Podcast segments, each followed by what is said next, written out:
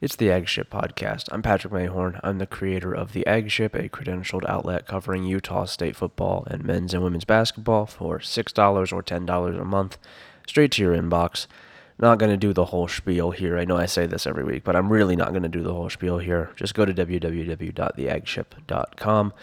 Um, going to keep this one fairly brief because I'm putting it out on Saturday morning, the day of Utah State versus Air Force homecoming game for Utah State.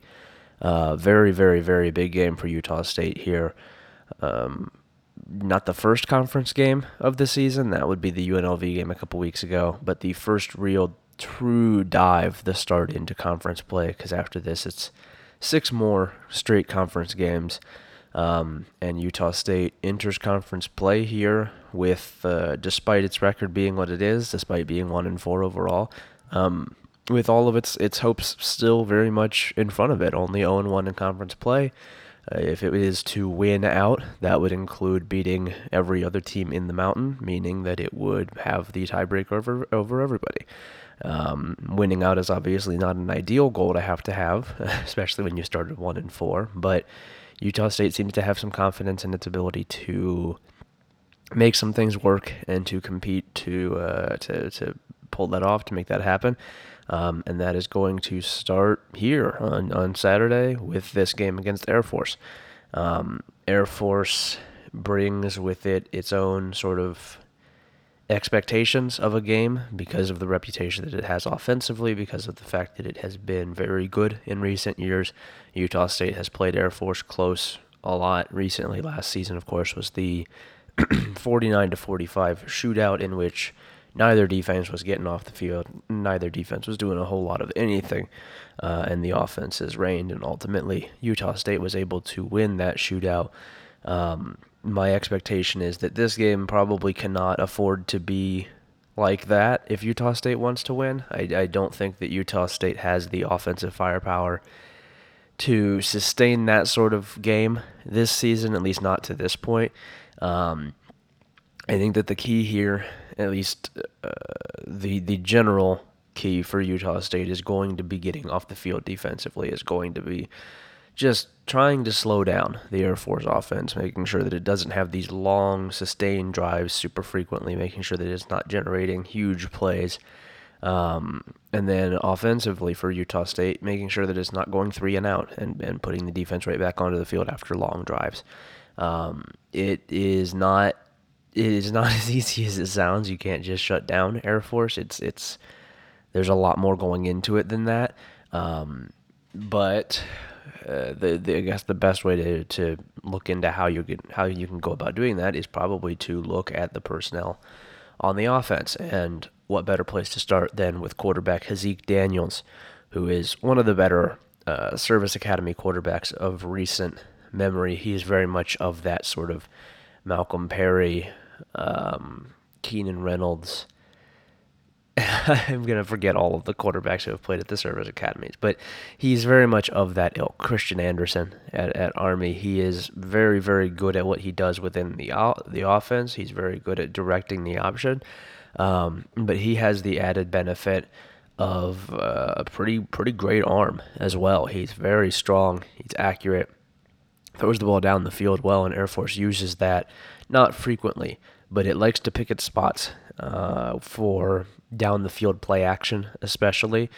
Um, and he has been he's been pretty lethal in that regard this season. I think he's only completing about 50% of his passes, but most of the passes that he completes are for big gains. Uh, Air Force likes to stay ahead of the chains and then break out the the play action on plays where it would probably usually run so that the defense actually has a reason to buy it. Air Force's passing success does not frequently come on passing downs, which is, you know, third and I think it's third and six and beyond is what's considered a passing down, second and eight and beyond or something like that. I don't know off the top of my head. There's there's a there there's a uh, a definition of it somewhere on the the college football advanced stats uh, world, but I believe that third and six plus is a passing down. Um, usually, when Air Force is going to have success through the air, it won't be on plays like that because a lot of their success through the air kind of depends on the defense not expecting a pass, and you're going to always kind of expect a pass on a passing down.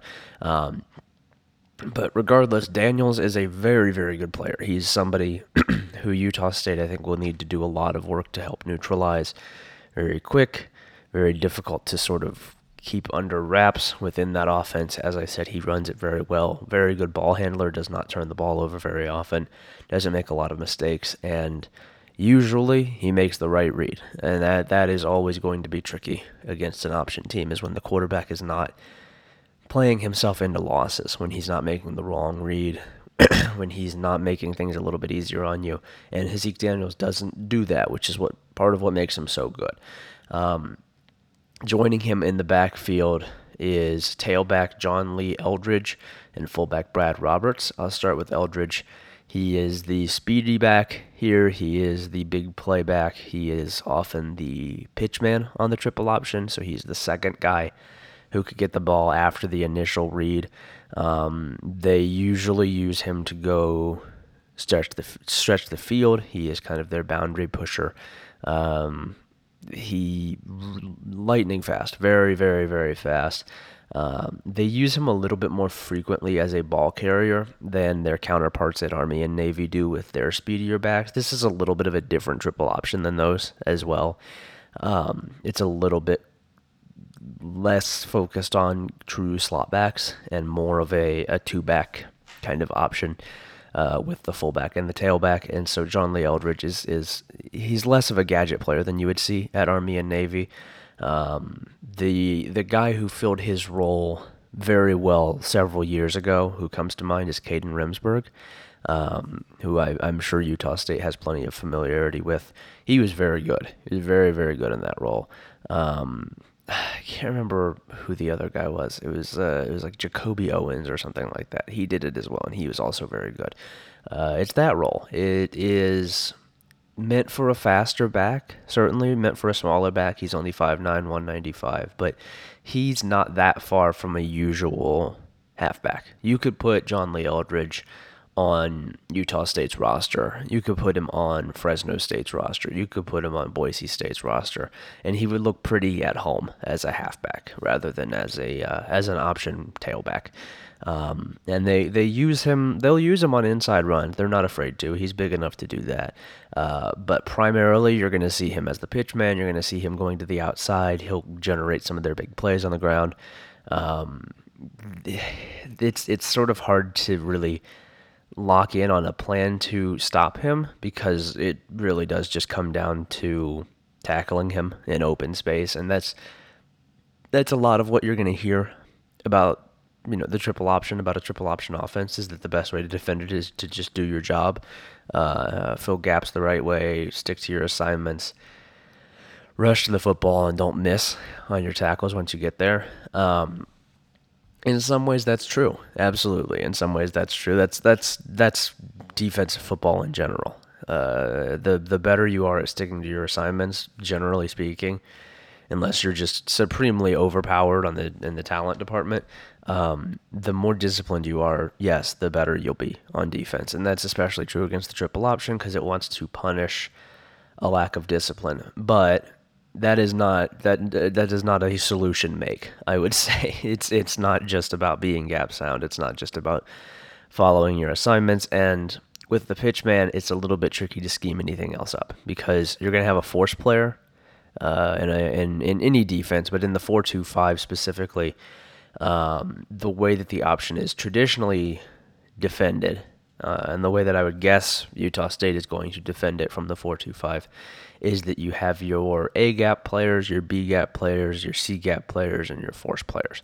Um, so, what that means, basically, as far as I understand it, uh, is, that your interior players, your linemen, your nose tackle, your defensive tackle, um, those are your A gap defenders. Those are the guys who are worried largely about fullback dive. I'm going to get to the fullback in a second. He's very good. Um, but the A gap defenders on the on the interior of the defensive line are responsible exactly for what it sounds like the A gaps. So they need to get inside between the guard and the center. That's the A gap on either side of the offensive line. They need to win a matchup they need to stop the fullback. Uh, and linebackers can be there to help, safeties can be there to help, but you you really against this defense, you need your tackles to be good. You just do. Um, the B gap players are your linebackers, uh, MJ Tafisi and AJ Vongphachanh for Utah State. Um, these guys are exactly what it sounds like. They can help to spill the inside runs, they can help to make plays on that, but their primary responsibility is between the guard and the right tackle because option offenses do not always just attack the A gap on the inside run. They will gladly attack the B gap. They will gladly run counter. They will gladly run trap. Um, and that's where the linebackers come in. That is sort of what they do. And those guys can make plays outside of these assignments. All of these guys can. But that is generally how you want to handle things as a defense. The C gap players are the defensive ends. That's outside of the tackles, inside of a tight end. Um, that would be the guy responsible for the quarterback if he is to keep the ball. Um, and then your force player is somebody like Kaleo Neves or Hunter Reynolds or Gurvan Hall, who still have not heard anything on Gurvan Hall. Would have liked to maybe hear something on Gurvan Hall at some point. Um, but the uh, NCAA has no oversight on that sort of thing, and so they just sort of don't have to, um, which I understand. There's, you know, there's some sort of advantage to your opponent not knowing who it will be going up against. I don't know if it's really as significant as maybe coaches think it is, but would have been nice to know all the same. um, but regardless, Kaleo Neves, Hunter Reynolds, potentially Gurvan Hall, potentially Ike Larsen, potentially Dom Tatum, who's to say? That's your force player that's the guy who is going to generally be responsible for the pitch man, and that is they're they're, they're the the force player because they're going to try and force the play outside, um, and then whoever the the remaining safety is, that'll be your man in the alley who can step up and, and make a play if any of those front eight fail to. Um, but that's generally the way that it works, and all of this requires going out, winning your matchup, um, going out, making a play, being gap sound, sticking to your gaps, uh, and then especially in open space for those force players, just you got to be solid. You got to be solid, and it's it's uh, that that is how that's how it's done as a as a base usually, and I would expect that we'll see something a lot like that for Utah State. This is pretty basic stuff. Um, where things could get more fun is with blitzes. You can have some success with blitzes against this team. You got to be careful about it. They have to be well designed. Um, but I personally am a big fan of overload blitzes to one side with stunts to the other side. It is a way to maintain a balanced defense that does not look balanced, uh, which is really, really important against this kind of offense because you can change the blocking assignments in the play.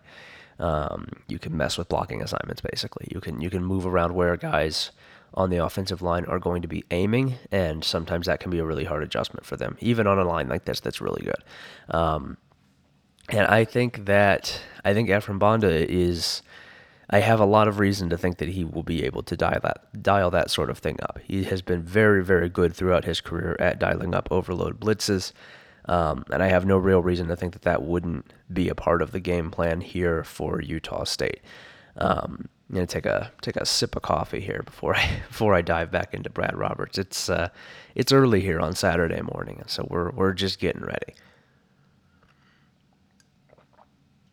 All right, Brad Roberts, um, one of the best fullbacks in school history already. He's well on his way to a very, very high finish on the career rushing yards uh, leaderboard at Air Force. He's he's already up over 2,000. He started 22 games. Um, I talked about a lot of this stuff in yesterday's film review. If you are interested, if you're a Flaggship tier subscriber, go check that out. If not, go subscribe. Uh, it would be it would be great to have you. Um, but Roberts is just really good. He's he's not really a huge guy. He's 5'11", 215. He's not like a giant fullback who's just going to be barreling through you. He is another guy who I think if you put him on a different team, he would look like a pretty regular halfback. He'd be a really good one. Um, but he is sort of the key to all of this if you're the defense. And then it's it's the first part of the option, but it is the part that against Air Force specifically, you need to be the best against. You need to be ready to go against it, um, because I think the stat that I pulled was that he they're they're twelve and one in his in thirteen games of his where he has rushed for at least 100 yards, I want to say. Um, that sounds right. And then they're they're 16 and 2 in games of his in which he gained at least 4 yards per carry. I think that's right. Um, I might be I might be flipping those. Regardless, he's really good. He's really good. Utah State last season is the only team to survive him having a good game. Uh, Wyoming helped to worked really hard to shut him down. 16 carries for 54 yards. That's what the service academy teams always try to do against these guys. And they are usually the defenses that have the most success against this kind of offense. Um, the the the easiest way, the fastest way, the re- really the only reliable way to slow down Air Force's offense is to start with Brad Roberts. The, the dives cannot be killing you. He cannot be getting six, seven yards a dive um, because they'll be ahead of the chains all afternoon. That's when they can start to hit the play action. That's when they can start to do a little bit more advanced stuff. First down, if it's a dive, it's got to go for one or two yards. It, it just it has to. You you gotta.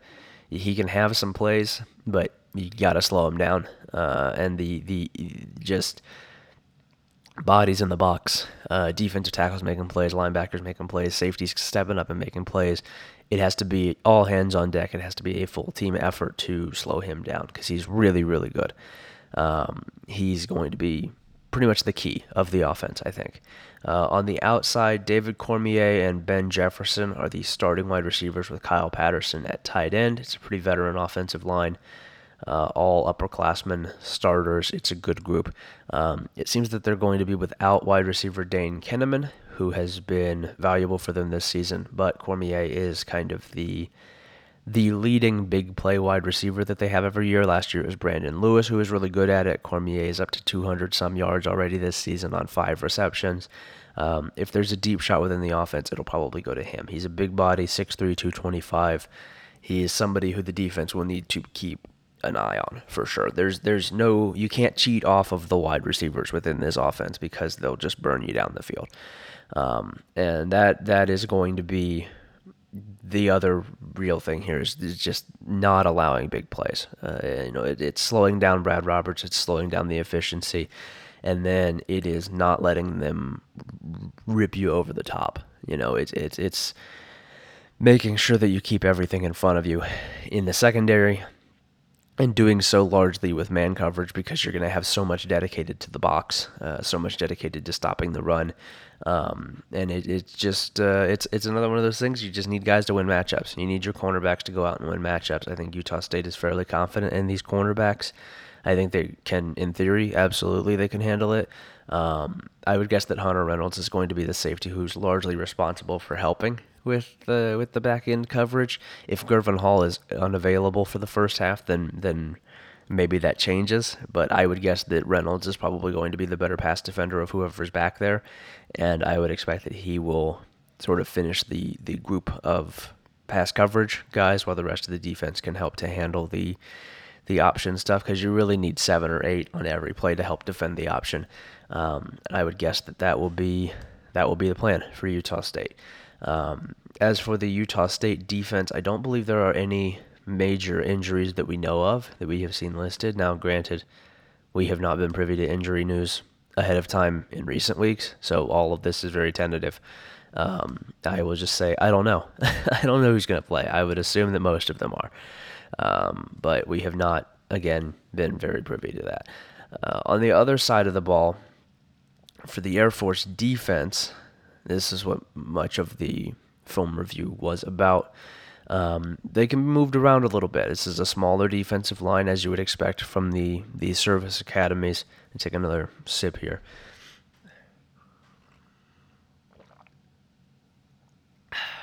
This is a smaller defensive line, as you would expect from the service academies. Uh, defensive ends Christopher Herrera, Vince Sanford, and Bo Richter are all fairly undersized. Herrera isn't. He's 6'5", 265, but Sanford and Richter are both former linebackers and kind of still play that role sometimes, even if they've been working largely as edge rushers this season. On the inside, there's a little bit more size uh, with guys like Kalawai uh, Pes- Pescaya, I'm going to say. He's uh, 6'0", 295. And, Jen, and then uh, James Tomasai, who's 6'0", 305. Uh, but you also have guys like Jaden Thurgood, who's 6'3", 250, or Caden Bloom, who's 6'5", 265, right? Those are interior linemen. They could be moved around. And that was sort of the lesson, I think, to learn from the Wyoming game, is that if you have strength in the trenches, if you trust your offensive line, you can move these guys. You can move these guys, but it's a lot easier to do it to the side than it is straight up. Uh, they're they're they're they're crafty. They can get off blocks pretty easily. They will get off blocks pretty easily and frequently.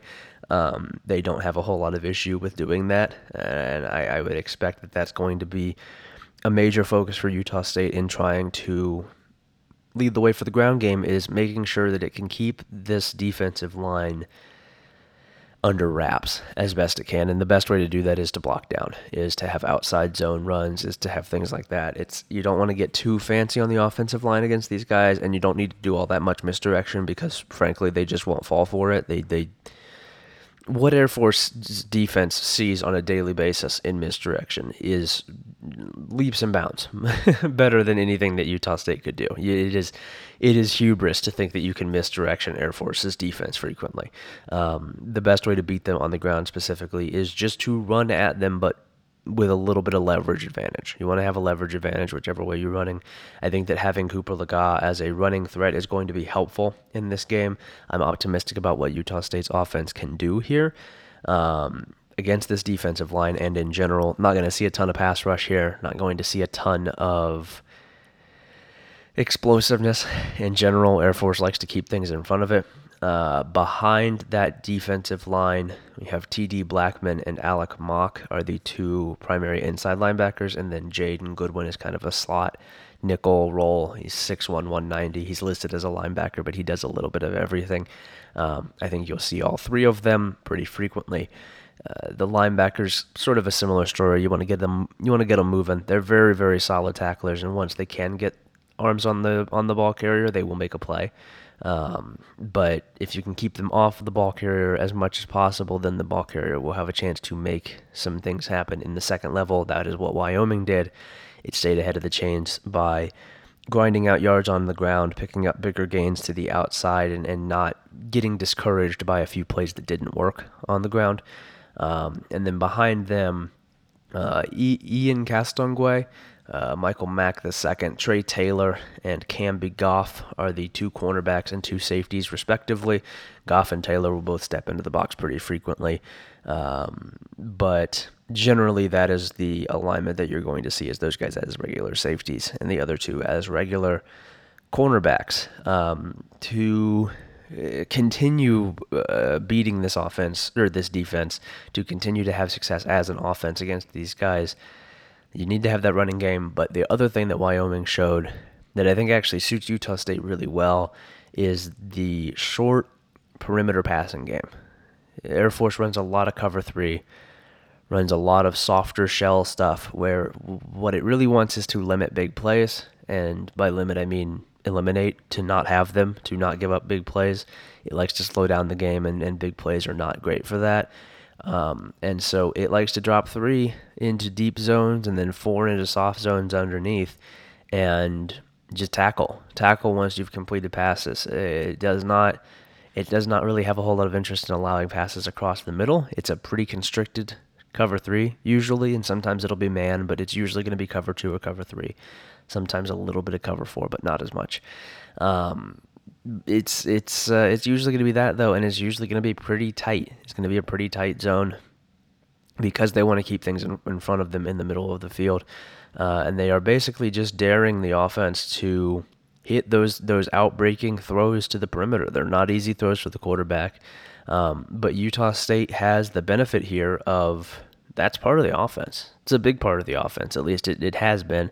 We've seen it at times. Um, I'd like to see more of it. We've seen a lot of it these last two weeks, at least more so than we did in the first, uh, what is it, three games of the season, for sure. Um, I think that with Cooper Legas, especially, you're going to see a lot of those because they are trying to keep things pretty comfortable for him, trying to keep things pretty simple, and those routes are really easy uh, to read as a quarterback. They're probably going to be open. Brian Cobb's probably going to be open on hooks, on comebacks, on things of that nature. Um, and it's just about hitting them in time and, and not hesitating, not not letting the defense trick you with. Uh, sometimes it'll disguise the way that it drops into those zones, all that stuff. It likes to throw a lot at a young quarterback. It's just trusting your reads, trusting your assignments, and trusting that your wide receiver is going to make a play, even if it in, uh, if even if it ends up being contested, which it usually won't. And then once they start to pack in, it's about backing them up again with the outside running game. It's about occasionally you do want to hit some deep shots or at least take them just to keep the defense honest.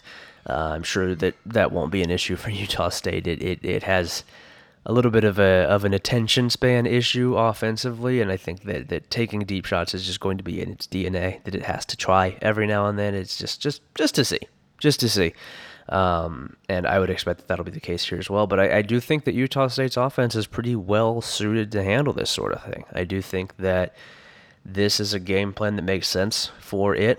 Would really like to see more Robert Briggs in this game. I like Calvin Tyler Jr. a lot, but I think Robert Briggs is a better outside runner. I just do. I think he's quicker. He's got better vision. Um, I'd like to see him a lot in this game. I'd like to see Cooper Legas willing to keep the ball on more option type plays. I'd like to see Alfred Edwards return. We will see about that. I know that Brock Lane is questionable. Uh, I would guess that he will not play. Um, so I would think it would be Josh Sterzer. He's been good this year. It, it's not going to be the end of the world. Um, the more Josh, Josh Sterzer they can get, the better. I would think. Um, I've not been super impressed with uh, with Ron Tuivasa, but they keep playing him. So I, maybe I'm wrong, but I haven't seen it personally. Uh, regardless, I think that Utah State's in a pretty good place here. I think that coming into this game, Utah State should feel somewhat optimistic about what it can do. Obviously, execution and discipline and, and keeping the game in front of you and, and all of this the, the the cliches that we say about every football game, but especially about a game against an option team like this, uh, apply here. Absolutely, we can say all of it. We can say you know any of the, you know just just taking it one play at a time. Got to be disciplined. Got to play gap sound assignment football. All of that stuff. It's true here. It is. Uh, there are other things that are true. There are schematic things that are true that are much deeper than that. But ultimately, the foundation against a team like this has to be fundamentally sound football. Usually, you're not going to beat these guys with five turnovers or 10 penalties or any number of things. They don't beat themselves. You can't beat yourself if you're going to try and, you know, knock them off. You can't. You cannot do it. They are too good to be doing that. Um, as for predictions, I said in the in the game preview, I think Utah State's going to win. I think Utah State's going to win close. I don't think it's going to be pretty. You don't go into this kind of game wanting it to be pretty, uh, or, or, really even not even just wanting it. You always want it to be pretty as a football team. You always want to win in a really pretty way, but you feel really good after that. But you know coming into this game that you're not going to. You know coming into a game against this kind of offense, against this kind of team, that you're not going to win pretty. It's a street fight it is about survival more than it is coming out without a shiner. Um, you're gonna have a shiner. They're gonna they're gonna cut block you. They're going to, and they're gonna do it well. You're gonna be frustrated by the offense. All of these things are true. Um, but it's about survival. It's about going out and, and doing enough to to to steal away a win. Essentially, it is hard to have a dominant win against this kind of team. I don't expect that that'll be the case. The score that I have been thinking is something around a 20 to 17, 20 to 14 kind of thing. Um, I'm going to go with 20 to 14 here. I was almost spot on last week. I said 38 to 20, and Utah State had a late touchdown that, that made it made it wrong. But I was I was pretty close. I was pretty happy with that one. Um, but I'm going to go with 20 to 14 here. I think Utah State gets back on track and, and starts off conference season in earnest with a bang. Um, I will uh, I'll be back on probably Monday morning with the recap for this, uh, and I'll also mention for Flaggship tier subscribers. But if if if you're not and you're interested, uh, I'm going to be immediately after this recording the Flaggship tier premium Q&A podcast uh, that is also going to be supplemented because there aren't a ton of questions and they're both basketball questions, I think. Um, it's going to be supplemented with scrimmage talk from Friday night's uh, blue and white men's basketball scrimmage. Um, very, very, very interesting scrimmage. Very interesting scrimmage. It's got my brain going for basketball stuff. I'm excited. I'm excited to talk about it. Um, and if you are interested in that, you can read my game notebook, which will be up now as you're listening to this on Saturday morning, or uh, you can subscribe to the Flaggship tier and you can listen to the Q&A podcast, which is going to have a lot of basketball scrimmage talk. Uh, on that note, uh, as I hit the just about the exact 30 minute mark, uh, I will catch you guys on Monday.